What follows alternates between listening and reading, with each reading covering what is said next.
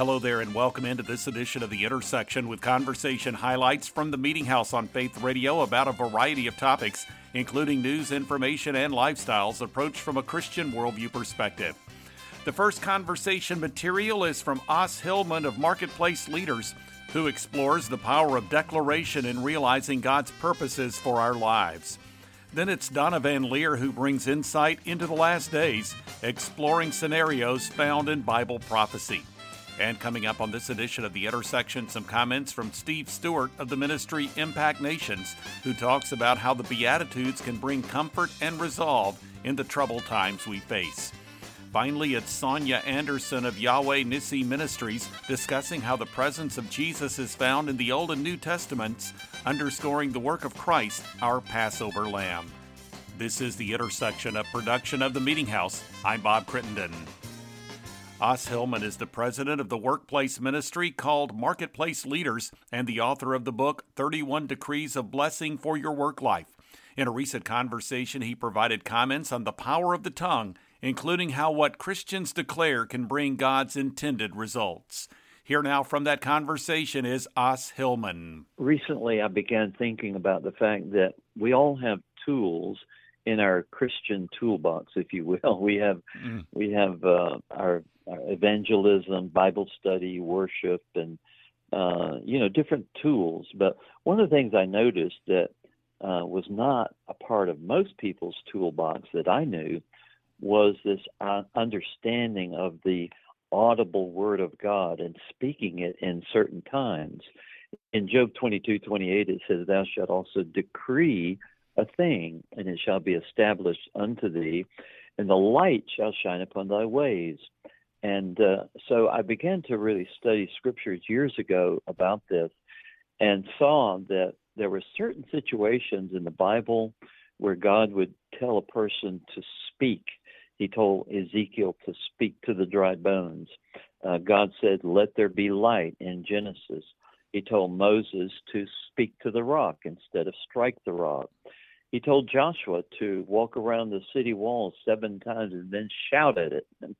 he, even Jesus spoke to the fig tree, and Jesus spoke to Lazarus to come out of the grave and or the tomb and he spoke to Peter spoke to the crippled man, and so what we see is uh, this situation where the spoken word had great power and uh, caused breakthroughs in people's situations. And so I, my mentor shared some stories with me over the years about similar things that happened to him in his own life and breakthroughs in his business life. So uh, and I had some personal ones. My wife had a, a situation, so we've we've developed a few case studies about it. And so the book, you know, tells a story. Then it has ten decrees based on Scripture, and then a small paragraph uh, inviting them to activate their faith in that area. What attitude, as you see it, should a someone who has a business, someone who has committed that business to Christ?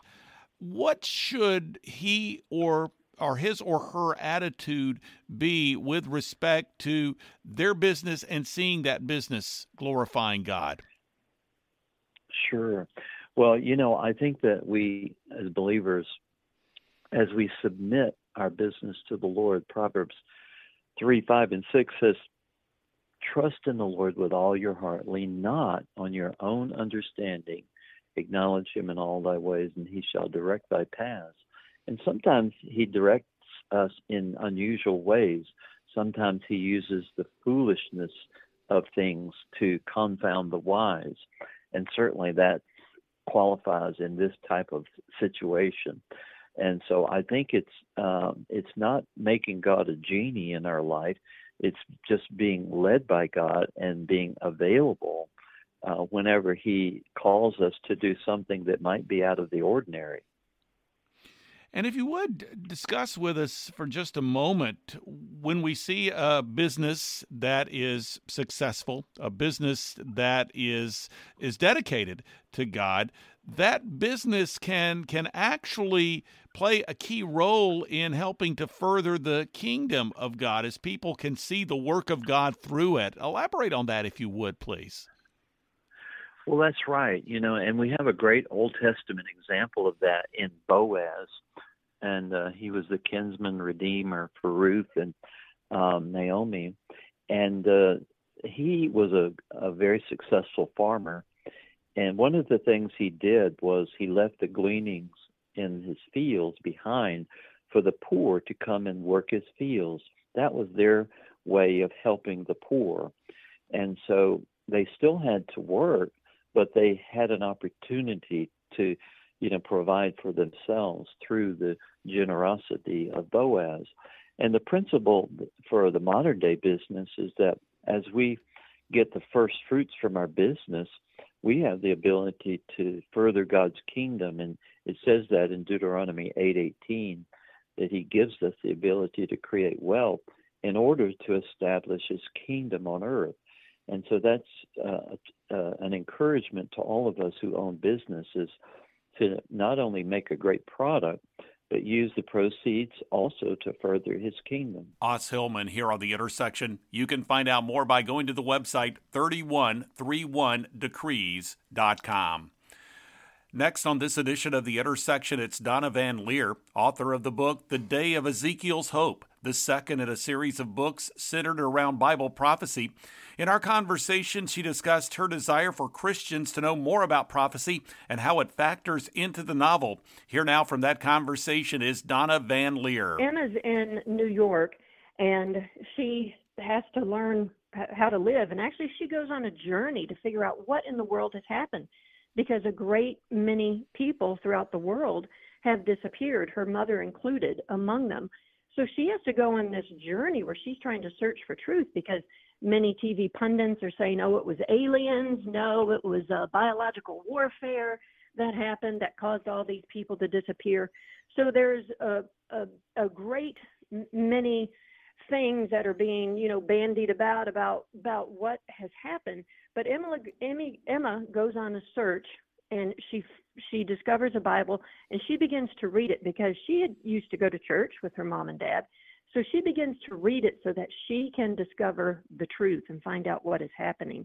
And then on the other side of the world, in in Rome, Italy, there's there's a group of leaders that have kind of come together to figure things out as well. Hey, somebody needs to lead the world now, so they've come together. And in Israel, there is a man, his name is Zira Adler. He's a Jew, he's a doctor there, and he too is going on a journey to figure out what in the world is going on. So the world is chaotic, it's been turned upside down, and that is the time of Jacob's trouble. So here in the day of Ezekiel's hope, in the second book, we're still following Emma and her friends in New York City. They are attempting to rescue and save many children and teens who are on the street. And in in Israel, there are the, the, the two witnesses that we read about in Revelation 11, and they are in Jerusalem, and they are calling people to repentance. They are calling people to repent of their sins, and the entire world is hating them because these two men have the power of God to call to call down any sort of plague on the world. So the world continues to be inflicted by these plagues from these two men as they continue to preach this obnoxious message of repentance and to turn from your sins. So it's kind of a fast paced book as we jump about through different parts of the world as as people try to learn how to live in those days prior to the return of Christ. But again, Bob, I don't want to leave people there. I don't want to leave them with just a story. Mm. So I take them into the, that back portion of the book where they can read from Scripture about what all of this meant. And I, I try to emphasize over and over again, Bob, in both books, when people get to Revelation, many people say, oh, it's just a story, it's just allegory. But God tells us seven times in that book, it's a book of prophecy. And the number seven in scripture means perfection. And he's saying, no, if it was allegory, I would have said that. If it was a poem, if it was a lament, if it was a parable, I would have said that. But I've told you seven times this is prophecy. And he even tells us, don't change a word hmm. of the prophecy of this book and don't add anything to it. So I, I try to emphasize that to the reader that these things are going to happen, but in God's mercy, He has told us about them before they happen so that we can be prepared and so that we can know Jesus, so that when He steps into the air and, and He shouts that, that command, that those who are in Christ will hear that command and we will join him in the air. The day of Ezekiel's hope is taken from Ezekiel 38, the Ezekiel 38 war that has never happened in history, because it says that God will supernaturally intervene and will save Israel. There's going to be fire and brimstone that's going to fall from heaven. There's going to be mountains are going to fall in Israel. There's going to be a great earthquake that is going to take a, a tenth of the city in that earthquake, and that's never happened. So we're still waiting for that Ezekiel 38 war. And that is the beginning of the day of Ezekiel's hope. That's how this book starts, is with that particular war. And we see this alignment, we see this coalition of nations already who have been meeting within the last several years. It's Iran, it's Russia, it's Turkey, they have had several meetings just within the last several weeks. Russia has given up their air base in Syria, and Iran has completely stepped in and taken over that air base. So they're working together. Donna VanLiere here on The Intersection. You can find out more by going to her website, Donna VanLiere, L I E R E dot com. This is the Intersection Podcast, a weekly production of the Meeting House, and you can find out more through meetinghouseonline.info or by visiting the programming section at faithradio.org. You'll find a link to the Media Center, the place you can go to listen to or download full conversations with recent guests featured on the Intersection podcast. Also, through that Meeting House homepage, you'll find a link to the podcast. It can be found in the Media Center as well as through iTunes. Two blogs are accessible. One is The Three, with three stories of relevance to the Christian community, and the other is The Front Room, with devotional thoughts and commentary from the Meeting House. And you can follow me on Twitter and access the Meeting House Facebook page. Plus, there's a link to video content, including recently added content from Faith Radio Meeting House Media Central at the Winter 2021 Christian Product Expo in Charlotte, North Carolina. Again, you can go to meetinghouseonline.info or visit the programming section at faithradio.org. Conversations from the Meeting House can also be found through the Faith Radio app and a variety of podcast platforms Amazon Music, Apple Podcasts, Google Podcasts, Spotify, Stitcher, and TuneIn. Learn more through the Meeting House homepage. Continuing now with this edition of the Intersection Podcast, more conversation material for you. This is Steve Stewart, founder and president of Impact Nations. He shared with me about how God is working through that ministry and elaborated on some of the principles that he relates in the book, The Beatitudes for a Time of Crisis. From that conversation, here now is Steve Stewart. The early church fathers used the uh, metaphor of a ladder for the Beatitudes and said that each Beatitude is built upon the previous one. So they're in a very particular order. And and the very first one is actually I think the the keystone to to the whole Sermon on the Mount. Blessed are the poor in spirit, for theirs is the kingdom. I think when we acknowledge, deeply acknowledge, our poverty of spirit, my own personal poverty of spirit, my great lack, my great need, and yet in the midst of that, Jesus says, But I'm here. The, the reality of the kingdom of heaven is so available to you. I am here for you in the midst of that. When we begin to really embrace that, then it takes us to blessed are those who mourn, for they shall be comforted. And I talk quite a bit about that. I think I do one or two chapters on, on most of these beatitudes. And and I talk about yes, we mourn for our sin, which is again built on the previous, recognizing our poverty of spirit, but we're mourning corporately. We're mourning for the pain. We're mourning for the brokenness. And, and then I think there's just an, an existential mourning that, that is because, as the Bible says again and again, you know, we're strangers, we're aliens. This is not our home. And uh, but coming out of that and then meekness and so forth, then when we get to beatitudes like blessed are those who hunger and thirst for justice or righteousness same word uh, blessed are the peacemakers, which is huge now. Without that earlier foundation, it's so easy for us, for me anyway, to succumb. Yeah, I get I get frustrated with injustice, in unrighteousness, and it's easy for me to come at it from a place of of either frustration or judgment. Peacemaking, I can come at it if I come at it from any place but my own poverty of spirit. I, I'm making I'm trying to be a peacemaker out of sadness for for uh, you know the spirit of Christ is always one of reconciliation, right? Second Corinthians five. We need each of these, and I've just quickly skimmed over three or four of them. They take us deeply into finding Christ in the midst of it because we must remember, Bob, the second half, that resurrection half of every beatitude. And that's why it's it's not enough to just read them off in, you know, 25 seconds, but to take time continually uh, come back to that because they point us directly to Jesus. As I said, I, I think they're a wonderful biography of Jesus. Well, in this book, as I understand it, you spend quite a bit of time on the Beatitude, Blessed are the Peacemakers. Share with us about the power of that statement by Jesus and how we, as believers in Christ, as the body of Christ, can really apply that to what we see today going on in our world. Boy, we sure need it, don't we? Oh, yes. Um, it, isn't it interesting that he didn't say, uh, Blessed are those who love peace, Blessed are those who are in favor of peace. Blessed are those who talk about peace. Hmm. He said, Blessed are those who make peace. And as always, Jesus challenges us that what we really believe is what we put into practice. And um, you know, we we with the Spirit of Christ in us are uniquely positioned in our world to release the reality of heaven, to release the, the Father's blessing that's why he called us salt and light.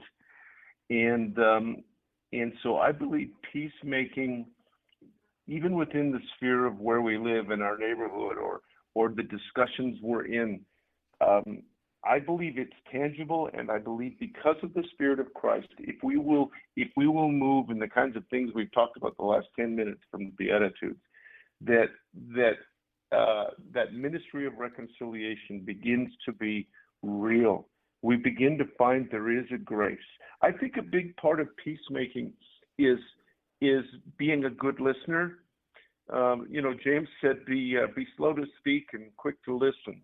I think some of that is to to really try to understand the other side rather than demonize it. This is the thing that I think many of us have been so upset in the last couple of years: the demonization of the other side and I never I never saw Christ doing that. Steve Stewart here on the intersection. You can learn more online by going to the website impactnations.com.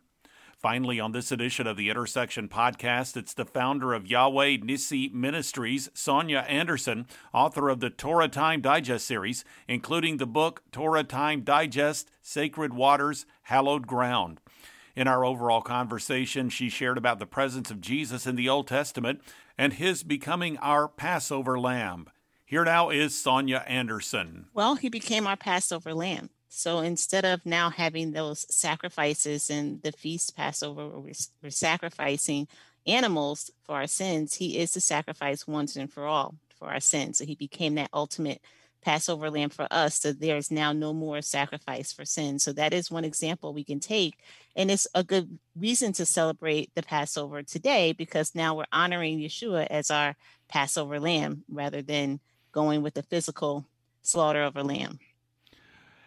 Let's dig a little bit deeper, if you will. We're, of course, having this conversation. It is shortly before the commemoration of Good Friday and Easter Sunday. We think a lot. This is a great time of year to be thinking about what Christ did for us as our perfect sacrifice for our sins. There was, because of our sinfulness, because of the fall that we read about in the book of Genesis, we were separated from God and we deserved eternal punishment. But Jesus stood in our place. He died in our place. He became that perfect sacrifice so that in Him we might have salvation, that we might have new life. And so the the provisions that we see in the Passover as far as the sacrifice, Jesus became that perfect absolute sacrifice for us. So uh, elaborate on that if you will as far as the significance of what Christ did.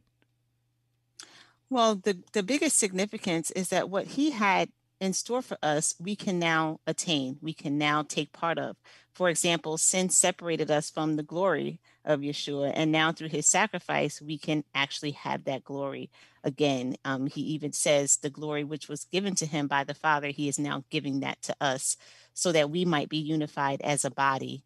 Um, that is one way we can actually accept and enjoy the sacrifice that he made for us and just have that eternal life in him if we choose him for ourselves.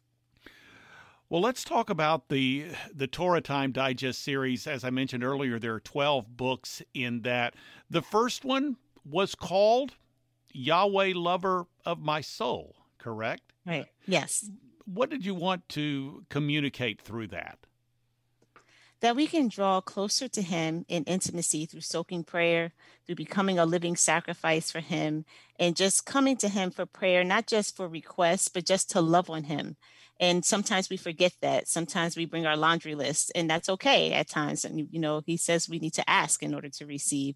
But there are times when we just need to spend time with him just because of who he is and that's how he really transforms and evolves for us as the lover of our souls. If we can just come into his presence and just sit at his feet and worship and adore him just for who he is we are very blessed by that act Let's contrast, or I want I want you to contrast what we see in the Old Testament, the nature of the relationship between Moses and God. And we we recognize that that was a relationship. It had some components of intimacy, and uh, we see Moses as he communed with God, and we see there was the reference throughout, especially the book of Exodus, about the glory of God. So, mm-hmm. How did Moses interact with the glory of God versus how we as believers in Christ can interact with and experience God's presence? Moses had visitations of the glory. They were powerful visitations. He mm-hmm. had to prepare for these visitations. He was called to come aside and from everyone else and consecrate in order to prepare for these visitations. And a lot of times it was just him alone with Yahweh on the mountain. And then he came back to the people. Today, that glory is accessible to everyone through Yeshua Messiah. And we don't have to have that visitation. Yeshua Messiah, Jesus Christ, is the hope of glory. Jesus Christ in us. That's what it says. That is the hope of glory. So we don't have to have a visitation anymore. We can actually have this perfect living consecration of just continuous living in his glory and having that glory culture for ourselves. Sonya Anderson here on the intersection. You can learn more by going to Sonya, S O N Y A T Anderson.com. Well, we have almost concluded this week's edition of the Intersection Podcast, a weekly production of the Meeting House. You can find out more through meetinghouseonline.info or by visiting the programming section at faithradio.org. You'll find a link to the Media Center, the place you can go to listen to or download full conversations with recent guests featured on the Intersection podcast. There's also a link to the podcast from the Meeting House homepage. You can find it in the Media Center as well as through iTunes. Two blogs are accessible. One is The Three, with three stories of relevance to the Christian community, and the other is The Front Room, with devotional thoughts and commentary from the Meeting House. And you can follow me on Twitter and access the Meeting House Facebook page. Plus, there's a link to video content. Again, that website address, meetinghouseonline.info, or you can visit the programming section at faithradio.org. Thanks for joining me for this edition of the Intersection Podcast. I'm Bob Crittenden.